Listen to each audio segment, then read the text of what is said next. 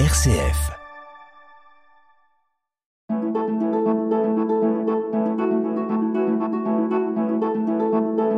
Itinéraire.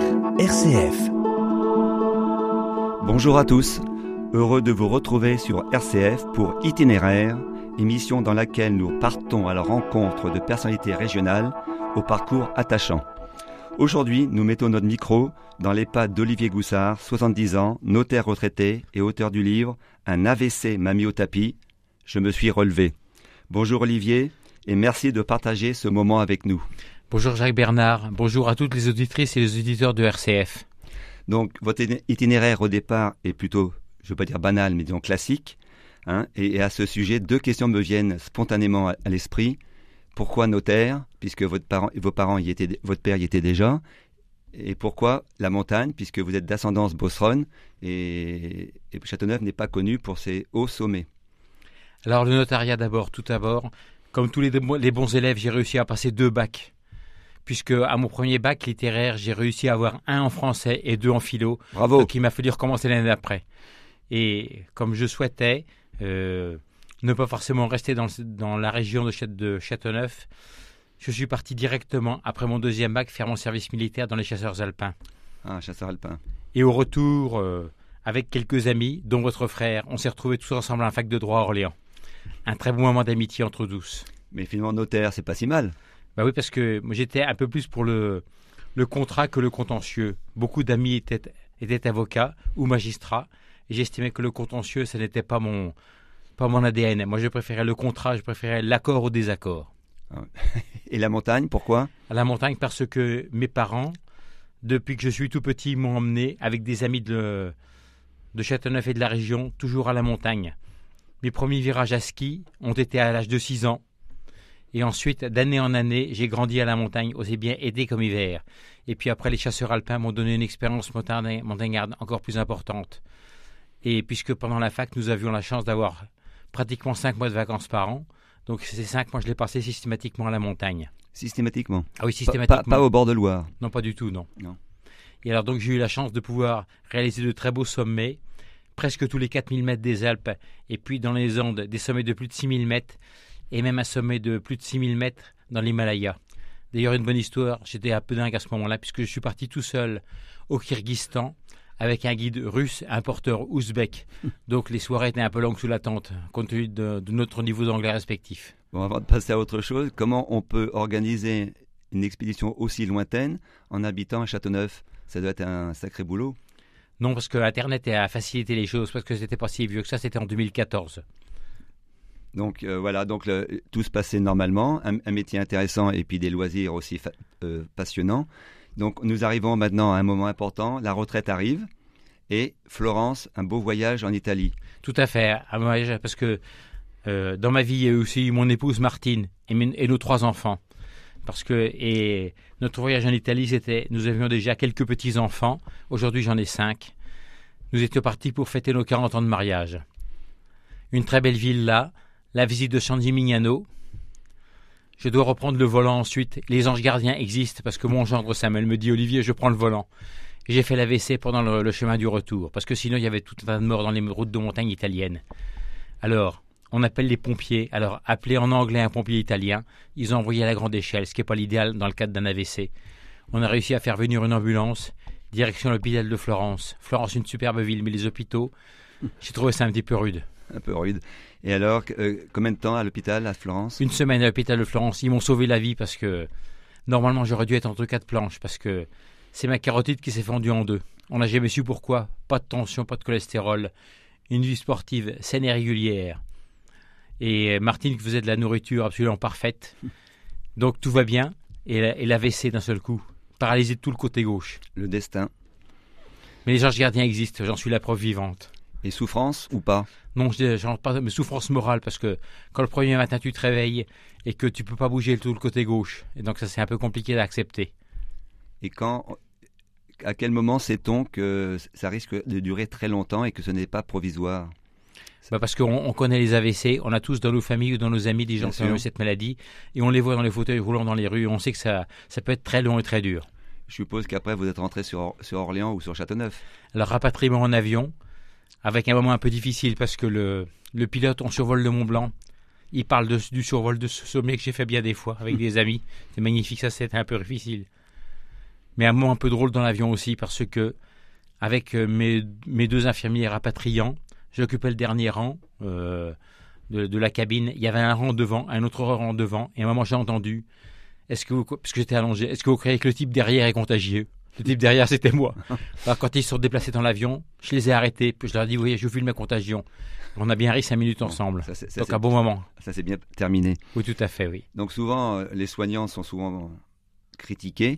Je pense, euh, êtes-vous, avez-vous été satisfait des soignants aussi bien en France qu'en Italie? Ah oui, en Italie, euh, j'avais d'abord une soignante qui s'appelait Margarita, une infirmière qui en- nous étions plusieurs dans la chambre. Et elle arrivait tous les matins en disant Olivier, je t'aime. Et alors je lui dis non, Margarita, on dit pas ça. Je dis Olivier, j'aime ton sourire. Donc déjà une première soignante qui m'a fait sourire. Ça, c'était l'essentiel. C'est important pour le moral. Et, et en France? Alors en France, euh, d'abord l'hôpital d'Orléans pendant une semaine. Et là, ça a été un peu difficile parce que les premiers mètres en fauteuil roulant, ça c'est compliqué parce que quand on n'a qu'une main, cette espèce de fauteuil, ça tourne en rond. Alors avec des, avec des amis que j'ai rencontrés dans les couloirs, on avait combiné une espèce de truc, on se remorquait. Alors avec notre système qui marchait tant bien que mal, plutôt mal que bien, on a réussi à se coincer dans un ascenseur. Et cet ascenseur s'arrêtait à tous les étages et on tombait sur les mêmes personnes. Et alors rigolade parce qu'évidemment, on a réussi à en persuader un de monter avec nous pour nous débloquer. Itinéraire. Sur RCF. Itinéraire. Et la rééducation, ça a été long, difficile. Et est-ce que vos compagnons de galère, entre parenthèses, ont été utiles pour, pour le moral et pour la rééducation Alors, ça s'est passé en plusieurs temps. D'abord, une semaine à l'hôpital d'Orléans. Et ensuite, j'ai intégré le centre de rééducation du Coteau à Beaugency, où là, j'ai trouvé des équipes soignantes exceptionnelles et des autres malades qui sont devenus des amis. D'ailleurs, on se voit régulièrement. On se voit à peu près une fois par mois. Et alors, les soignants ont été exceptionnels. Le premier kiné que j'ai, que j'ai vu, je lui ai dit, écoutez, vous, vous me mettez debout pour que je puisse aller aux toilettes tout seul, parce que ça, la dépendance, c'était très dur. Et huit jours après, j'allais aux toilettes tout seul. Ça, c'était magnifique. Première victoire. Olivier, re- revenons à, à ce tsunami que fut cet AVC. Donc, vous êtes au coteau à, à Beaugency, la rééducation. Euh, quand une chose comme ça nous arrive, le, le- quel est le regard qu'on a sur soi-même? Parce qu'avant, la vie est un long fleuve tranquille et d'un seul coup, le- la vie change. Est-ce que ça pose des... Quel est le regard qu'on pose sur soi-même déjà? Compliqué. Compliqué.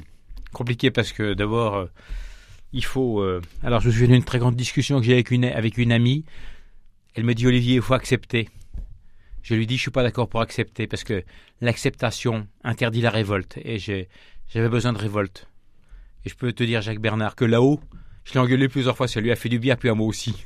Mais justement, comme il faut se révolter pour se révolter, il faut un déclic. Quel était le, le- le bouleversement ou, le, déclic qui a permis cette révolte pour euh, aller vers, euh, pas une guérison, mais vers le bien-être? Le déclic, ça a été d'abord la prière. Parce que quand on dort pas la nuit, un chapelet, ça endort tout le monde. C'est pas, c'est parfait. Puis on, ça permet de prier non pas pour soi, mais pour les autres. Le déclic, ça a été les autres. Euh, quand j'ai vu mes enfants, je me suis promis d'aller, d'être un homme debout un jour. Et donc ça, ça a été un déclic extraordinaire. Et surtout mes petits enfants, Donc la famille la a été le famille, principal déclic. la famille, et puis les amis qui venaient me voir régulièrement.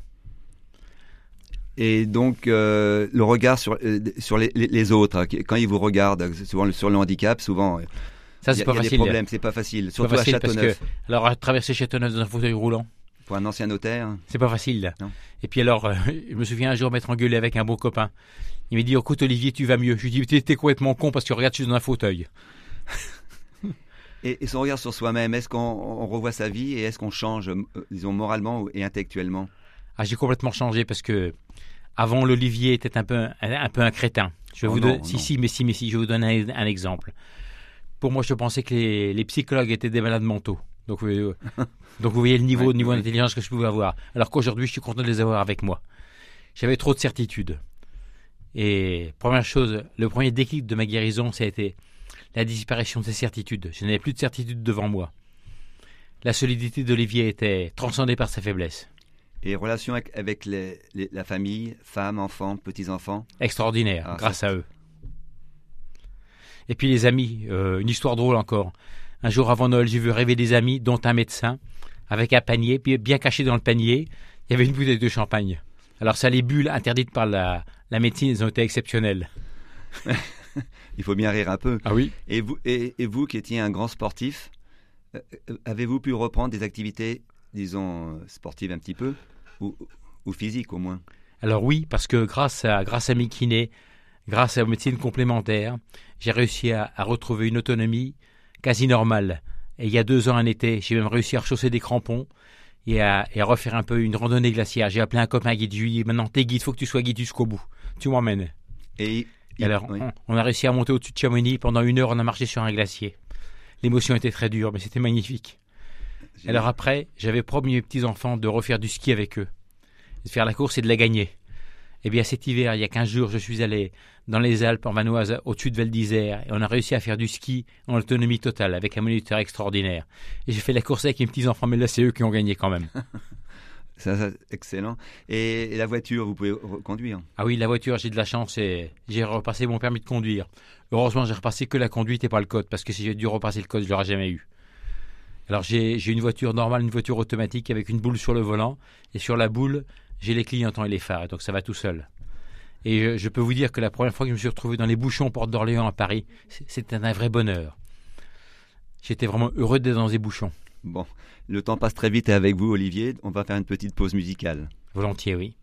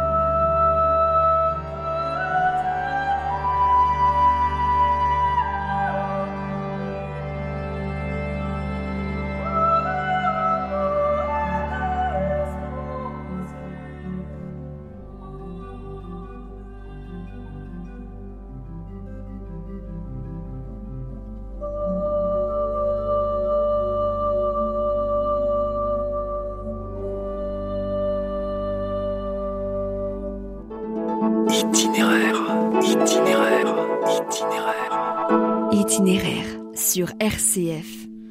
Nous sommes en compagnie d'Olivier Goussard, notaire retraité, auteur du livre Un AVC m'a mis au tapis. Je me suis relevé. Avant de continuer notre conversation, Olivier, pourquoi ce choix musical?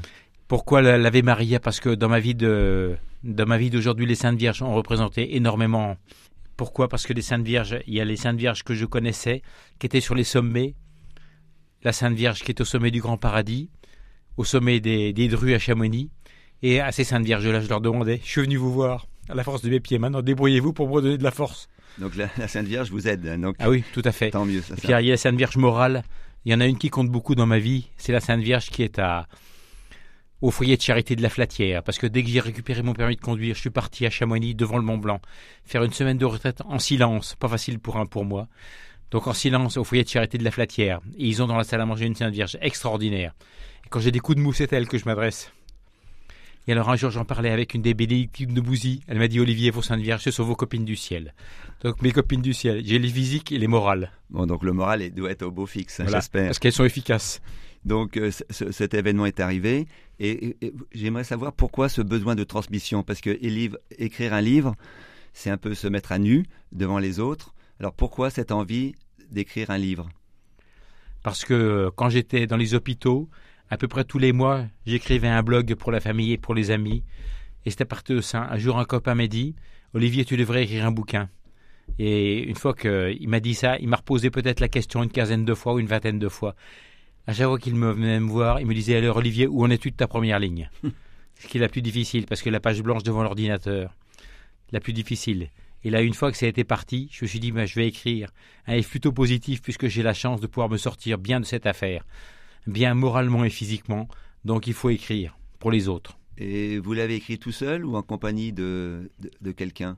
Donc je l'ai écrit avec l'aide de mon éditeur Kawa. Kawa. Et alors c'est l'éditeur qui m'a dit, Olivier, vous devriez avoir des témoignages. Et dans ce bouquin, j'ai des témoignages d'amis, de la famille, de mon épouse, de soignants, de gens qui ont compté dans toute cette période depuis cinq ans. Oui, en tant que RCF, je vous conseille de lire ce livre. Il, il est vraiment très très intéressant.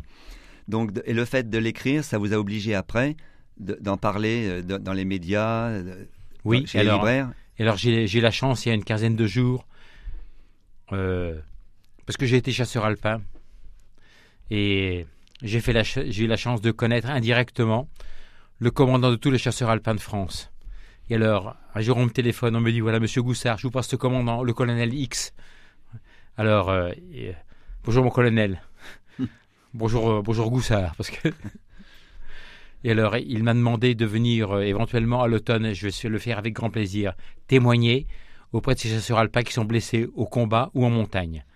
Et donc leur dire que il faut avancer. Alors avancer, il y a une phrase que j'aime bien. C'est Saint-Exupéry qui a dit dans un de ses bouquins Seigneur, apprends-moi à avancer pas à pas. Et je peux te dire que le pas à pas, je connais. Et- On devrait dire Saint Saint-Exupéry. Saint-Exupéry. Non, c'est Saint Saint-Exupéry.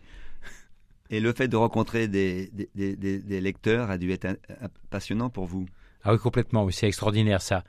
On a vu des, j'ai vu des gens qui, qui avaient éventuellement même la même maladie que moi ou d'autres d'autres maladies. Et alors on échange sur nos sur nos façons de de guérir moralement et physiquement. Mais le moral c'est le plus important. C'est sûr. Donc vous avez écrit un livre, alors vous êtes en quelque sorte un écrivain. Avez-vous envie de continuer cette expérience d'écrivain? Pas pour l'instant parce que j'ai pas de thème. Puis j'ai pas envie d'en retrouver un autre. hein. Merci. Une fois ça suffit. j'ai pas envie de recommencer ce truc là.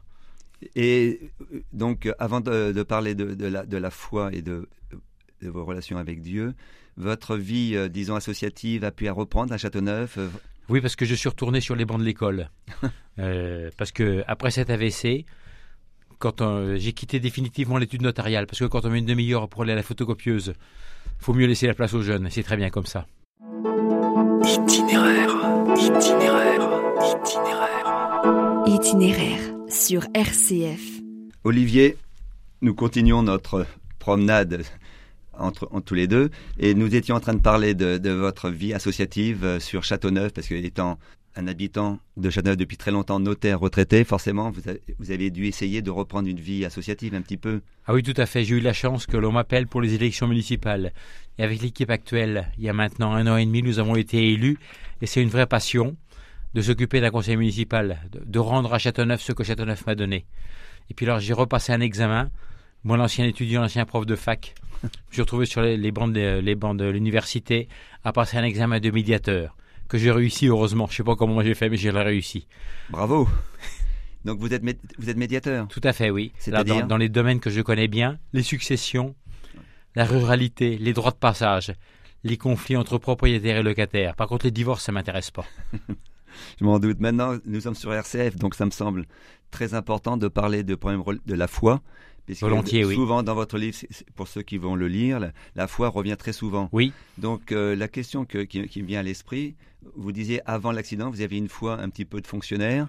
non, et que la- administrative. Et mondaine, pardon. Oui, c'est presque pareil.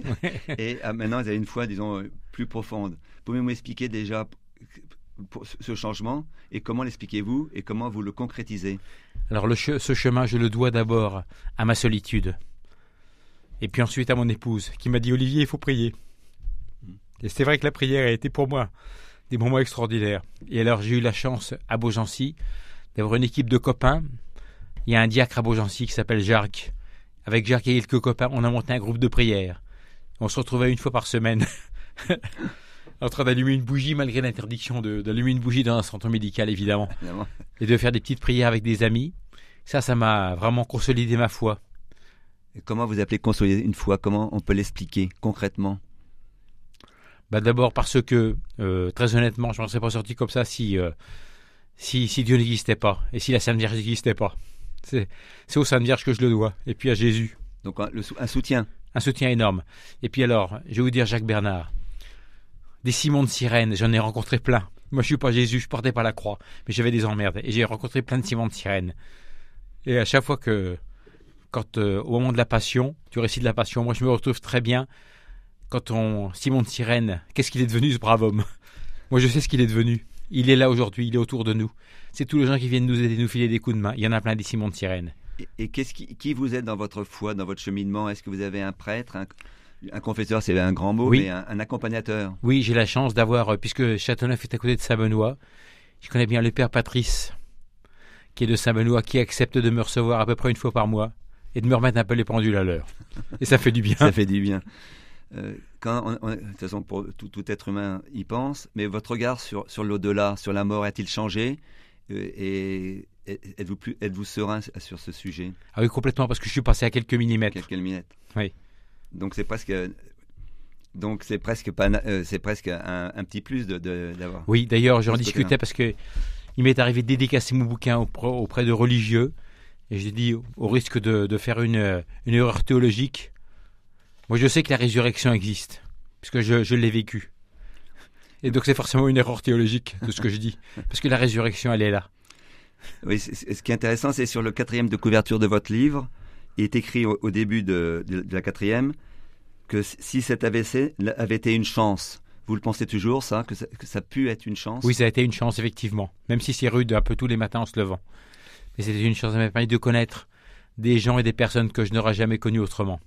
Des soignants, des, des lecteurs, des auditeurs, des prêtres, des religieux. J'ai fait la connaissance notamment, on en parlait tout à l'heure, de toute la communauté du foyer de charité de la Flatière des hommes et des femmes extraordinaires qui, qui consacrent leur vie à l'accueil des autres, à l'organisation de retraite. Donc concrètement, vous êtes un homme différent, peut-être meilleur qu'avant? Ah, je crois que oui. C'est un peu égoïste de dire ça, mais je crois que c'est vrai. Et donc pour terminer, donc nous approchons hélas déjà de la fin de, de notre entretien. Avant de clore cette discussion, quel message auriez-vous envie de transmettre à nos auditeurs? Alors déjà un message physique. J'aime bien les mots, prendre le risque d'échouer, c'est se donner une chance de réussir. Quand je me suis trouvé en face d'un escalier, je dit je vais me casser la gueule. Puis je dis allez, on va essayer quand même. Et, donc j'ai essayé et j'ai réussi. Donc prendre le risque d'échouer, c'est se donner une chance de réussir. Puis il y a une deuxième phrase que j'aime bien, c'est euh, l'épreuve ne change pas le passé, parce que évidemment on reviendra jamais en arrière. Elle ouvre de nouveaux horizons pour l'avenir. Et pour moi, ça a été l'horizon des contacts humains et l'horizon de l'écriture. Et je suis certain, qu'il y a d'autres horizons qui vont arriver dans les semaines ou dans les mois qui viennent. Donc la vie est belle. Ah c'est ce titre de mon dernier chapitre, La vie est belle. Ah. Merci Olivier d'avoir déroulé votre itinéraire avec nous et de nous avoir fait partager votre expérience, votre courage et votre optimisme. Bel exemple pour nous tous. Bonne continuation. Oui. Et vive la Sainte Vierge. Et vive la Sainte Vierge. Et vous, chers amis de RCF, retrouvez-nous la semaine prochaine pour un nouvel itinéraire. Vous pouvez bien sûr nous réécouter sur le site rcf.fr. Éléonore était aux manettes. Portez-vous bien et que la joie se partage. Merci Jacques Bernard.